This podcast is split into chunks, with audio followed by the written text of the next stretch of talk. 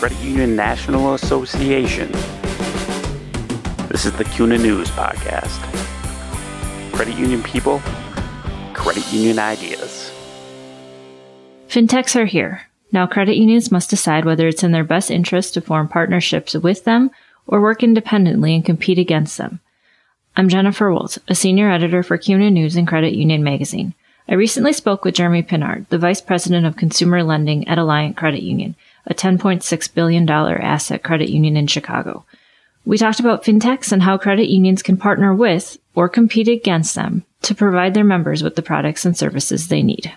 Jeremy, we hear a lot about fintechs and how they're disruptors at credit unions, and either we need to work with them or um, compete with them to offer services that members want. So, how does Alliant Credit Union approach fintechs? Over the last couple of years, we've really uh, taken the approach of we need to learn about them, and one way to learn about them is partnering with with them. Um, it's it's being in places or in markets that they're in, and understanding what they're bringing to the consumer that we might not be bringing to the consumer. And I think that's one thing for us at Alliant is really trying to figure out with our target market um, member the ones that we want to attract at Alliant, like why are they using these fintechs and why is it um, something that they go to the fintechs instead of come to us? So, if a credit union decides they want to work with a fintech, how do you suggest they go about that process? I guess I would say first and foremost, they need to understand what their ultimate goal is. Is it to partner in terms of offering a product or service that they don't believe they can offer? Or is it to learn from them and develop a product or service that will compete against the fintechs? Or is it a hybrid model? Do, do you see, um, as a credit union, understanding what you're going to provide to the member, and this is just the service that you don't want to really provide?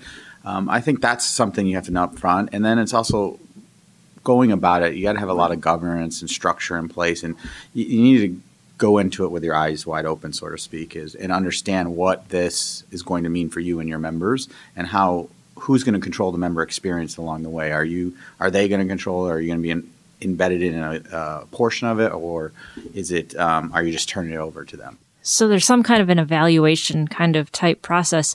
And I'm guessing not all fintechs are the same in terms of you got your really good ones and you got some that may be a little sketchy, maybe. So, how do you do that evaluation yeah, process? What do you look for? Yeah, for us, that was a big part of the process. Did the culture of the partner that we built with Happy Money, um, formerly known as Payoff, fit our culture and how we want to interact with our members? And I think that's key. Is does that partnership fit within your understanding of how you want your members to be treated?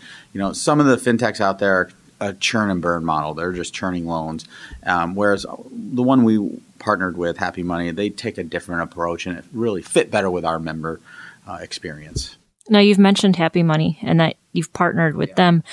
Can you tell us a little bit about them, what they are, what they do, and, and how they work with you? Yeah, they're actually really great, and I recommend you go to their site and take a look at it. But um, essentially, they come from a perspective of um, debt causes stress for consumers, and consumers struggle with dealing with that stress. And they're really trying to come from an approach of they do this analysis of your personality, and they'll interact with you based on a survey or a questionnaire you take, and they'll gear their communications to you to kind of um, speak the language of that individual consumer. And then they want to move you from this, you know, borrower to saver to investor through this chain. And it's really a community I think they're trying to build. Uh, well, I know they're trying to build it, and, and they're working along that idea that debt is not good, that long term people need to get out of debt. And so I think that's a little bit different than some of the fintechs out there.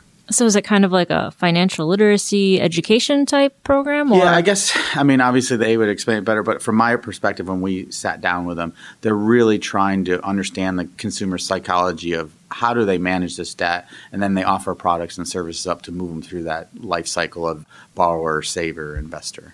So, what's been your members' response? You know, we don't send our members to them directly. Um, we're kind of the back end balance sheet play right now with them. Uh, but what I would say is that we're learning from them. So as part of this partnership, they opened up their doors to us, kind of let us look under the hood and see how they do things. And what we've tried to do is internally for our members build a similar product that we can provide to our members and take that approach from providing a good unsecured loan, term loan with um, friendly terms uh, for our members. So it's a little bit of a we don't directly push our members there. We learn from them and provided this product for our members. How long have you been working with them? We've been working with them for I think two years now, almost three, and uh, officially I think a year and a half, two years ago we launched the product or the partnership. But we've been talking to them for two to three years. And have you seen results? Yes, uh, I mean the the performance of the partnership we have on the paper side, uh, where we're the balance sheet for them, and it's phenomenal paper. It's performing really, really well. And it's again, they have a targeted niche market that they're going after where these consumers are really taking that approach. I want to pay down the debt. I don't want to just, some other companies are very churn, get a new one, pay it off, get a new one, pay it off. They really want to move that consumer through it. Um, I can tell you from the consumer lending side, it's been great working with them to, to talk to the folks over there and how their decision in engine, what the criteria they're using. It just, it makes us better and smarter. So it seems like almost kind of a, a, learning environment and an experience for you guys where you can come back and, and offer even better stuff to your your members yeah. that will help them get on there. Absolutely, I think that's one thing. You know, we built our own LOS over the last four years, and obviously they were during that time we started talking to them.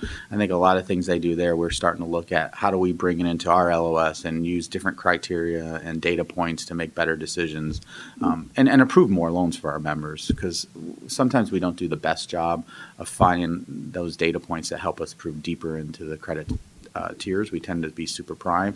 So it's been a great learning experience. And, and I'll, I'll have to say, going back to your original question, why do you partner? We knew we wanted to partner from a balance sheet reason. We thought it was a great opportunity for investment purposes, but it also is this learning side. Like, can we get involved with Happy Money and learn how they are really controlling that member experience, how they're making a seamless uh, process that's truly scalable? So you sound like you have a great example of, of working with a fintech. For a credit union that maybe decides we don't want to work with them. We want to be competitive with with them. What do they need to do? So do your homework. I mean, really, one of the things that I tell credit unions all the time is don't be afraid of them. You know, get in there and do your homework. Have conversations with them. Um, you know, talk to them. Figure out what are they providing that consumer that is attracting the consumer to them because again they're not offering the best rates if you look out there their rates aren't the best i mean credit unions rates are typically better but they're creating a frictionless process that's just easy uh, and simple. And um, and that's the thing I think that credit unions is don't point the finger and say they're bad. Go in and try to find out and do your research and see how you can maybe adopt the good parts and provide the member experience from a, uh, a low rate and uh, service standpoint. So you kind of touched on this already, but lots of information out there about fintechs and what they do and how they're going to impact the financial industry.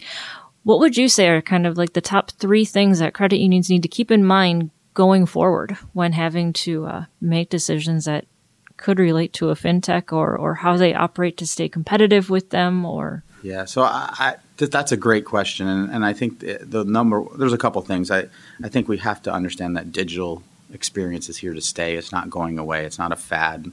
Um, you know that you can look across the industry over time. There's some fads that come in and come out um, but i think digital is here to stay forever. Consumers want instant approval they want to do things on their mobile and they want to do it easily.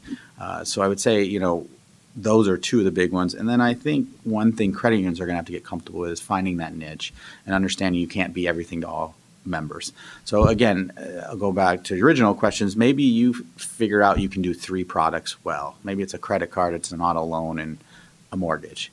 And everything else you partner with other fintechs or other uh, companies or organizations that can provide those other products more efficiently and better. And you're, you're either co-branded or however you want to make. But I really think that's where credit unions need to find the niche to survive. Um, you know, I've come from a com- small community credit union all the way up to Alliant, which is an online, you know, digital credit union. We only have two branches, and the the same thing is consistent. You got to find where you can play and compete, and where you can't, you just have to partner or understand that maybe that's not a product you, you provide to your members anything about fintechs that we haven't discussed that you think is kind of big to bring up? Yeah, I mean, I think one of the interesting places is the autonomous cars and ride sharing, and how is that all going to play out in the sense that you know credit unions live and die on their auto loans, but what happens when a consumer's not buying an auto loan? Maybe they're buying a share of a car, or they're buying hours, or they're buying uh, some other uh, way to use a vehicle or the autonomous cars as well. How do we handle that, and how do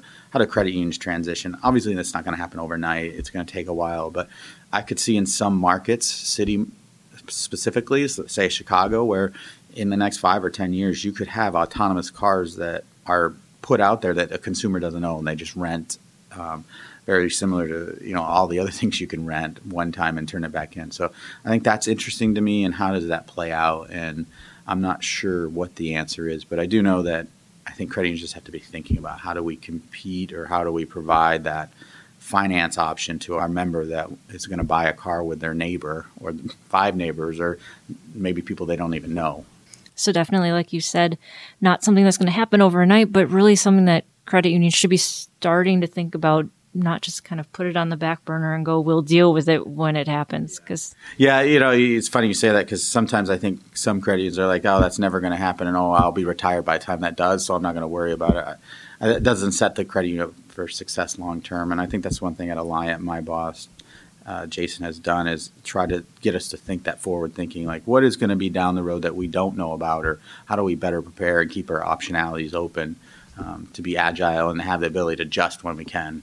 Uh, so I, I, definitely think that's one of the things that credit is going to have to open and, and be comfortable talking about that side of it. So switching gears a little bit and going from fintechs to talking about lending, we are, after all, at the CUNA Lending Council conference. As vice president of consumer lending, what are some of the trends that you're starting to see or that you're seeing at your credit union? I think one of the trends we're seeing is um, that digital experience is really driving some consumer behavior in terms of what loans they're getting with us. So we're definitely starting to see, you know, the unsecured loan is obviously through the fintechs becoming more popular. That short term, short need cash flow uh, loan is becoming more popular. I think consumers are coming becoming extremely savvy. Um, I, they're always you have those, but I think a, a, broader group's becoming more savvy in terms of they know they can click a button, get a, a lower rate. Um, the indirect space is another thing I think that's uh, is intriguing to me from a standpoint. In one of the sessions, they showed how credit unions have done uh, more indirect lending than ever done before. But are, is it profitable? That's my big question. Uh, we've made considerable changes in the last three to six months. You know, increasing our rates 100 basis points, uh, and that profitability over time. Uh, it'll be interesting to see how that plays out. As as we all know, we're in the long end of a credit cycle and so it's coming. Everyone says it's coming at some time. It's going to turn down. So how, how do you build your program to be, be able to withstand that from a profitability standpoint? And then what do you expect that members are going to want or need lending wise in 2019? I think one of the things we're really seriously considering is um, we sunsetted a few products last year. We're probably going to sunset more, some more on the consumer side and really try to be focused. Um, I think consumers, again, uh, they truly want a frictionless, seamless process. And if you if we can focus all our resource on fixing that for a few key products, I think that's going to be the key for us. Um, and then also we're, we're dipping our toe in the water with auto leasing. That's something that we just started. We launched this year, so we're doing that, and then we'll continue with our our indirect RV program that we're doing. So those are going to be big focuses in 19 as well as our credit card. Uh, we launched a Visa Signature Cashback card with uh, 3% cashback in the first year. So those are probably the three programs that we'll continue to focus on. And what about challenges for next year? Again, it's that profitability, it's that margin. You know, we're we're a little different than most credit unions. Our savings rate is uh, one 190 basis points right now. I think it's going to go up to 195. So we have to find ways to generate more yield to pay, you know, give that return back to our members in the form of deposits. So it's how do we adjust that and and maintain that margin to be able to give that give back to our members. And may, maybe you already touched on some of this, but on the flip side, bright spots for lending. I mean, you mentioned um, the signature cashback card. What other kinds of exciting things are happening at Alliant when it comes to lending? I think it, it is that looking at all our products and really understanding how does that fit within our target market in terms of demographics and who we want to attract as members. Um, one of the things that we're really focused on is uh, improving those that value propositions to ensure that we can attract and engage those members. So I think the exciting part for again the credit card is a great one. Uh, we just crossed 200 million in balances. It was uh, kind of a sleepy program last few years. We launched the Visa Signature Card. We're going to do um, revamping of the Platinum rewards and the Platinum card, and it's really that goal to provide. Um, that value to engage members to get them in the door. And, and one of the new things we're going to do that I'm very excited about, and the team from our credit product strategy is uh, we're going to start targeting non-members with our card to attract new members in. Again, it's under that demographics or the idea that these are the members we want to attract. We're going to use this card to bring them in the door and obviously be make them uh, a profitable member. And then anything that we've forgotten about or that you kind of want to bring up? No, I, I think again, I think this it's it's changing so fast. I mean, I've been in the industry a while, and it was kind of slow for a while, but recently it just seems like the pace of change for the credit unions and lending in, in general is, is, is faster than ever. And it'll be interesting to see where we end in the next five or 10 years. Again, with that ride sharing or autonomous vehicles, um, does that really play out how they they some think it will, right? You won't own a car; you'll just press a button on your phone, or who knows by then on your hand, and all of a sudden a car will show up. I I don't know if it'll get there, but it's it's definitely exciting to to think about it. Any idea why that pace has changed?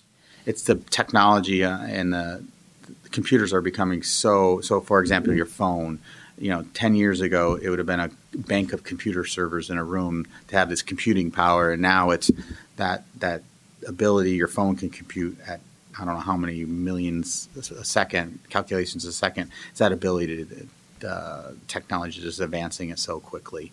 Um, also, I think it's the consumers forcing it. Right, that everyone's impatient now. I, I, I joke all the time with my wife that. Uh, remember the day when you had to tell someone where you were going to be and you had to be there because you couldn't just text them like if you weren't there they were didn't know where you were i said so nowadays it's that instant gratification the instant information you can Google anything you want. That's probably driving consumers, and obviously the technology is enabling it. And what have you thought of the conference so far? I mean, I know we're early; it's only like a half day officially in. It's great. I mean, I love this conference because again, I've been coming for a long time, and a lot of colleagues and peers and um, friends that I've gotten to know over the years. And it's always great. Not only the sessions are great, it's the networking, it's the conversation. What are you doing? Oh, I tried this. Um, we just had a great dinner with one of our partners, Experian, last night, and just the conversation around just random topics uh, with uh, four other credit unions or five other credit unions was that's the value to me. The conference, there's a lot of uh, information here, and the sessions are great, but the real value is interacting with your peers and networking and finding opportunities to improve your business. Thanks for listening to the CUNA News Podcast. Subscribe to the show on iTunes, Stitcher Radio, and Google Play.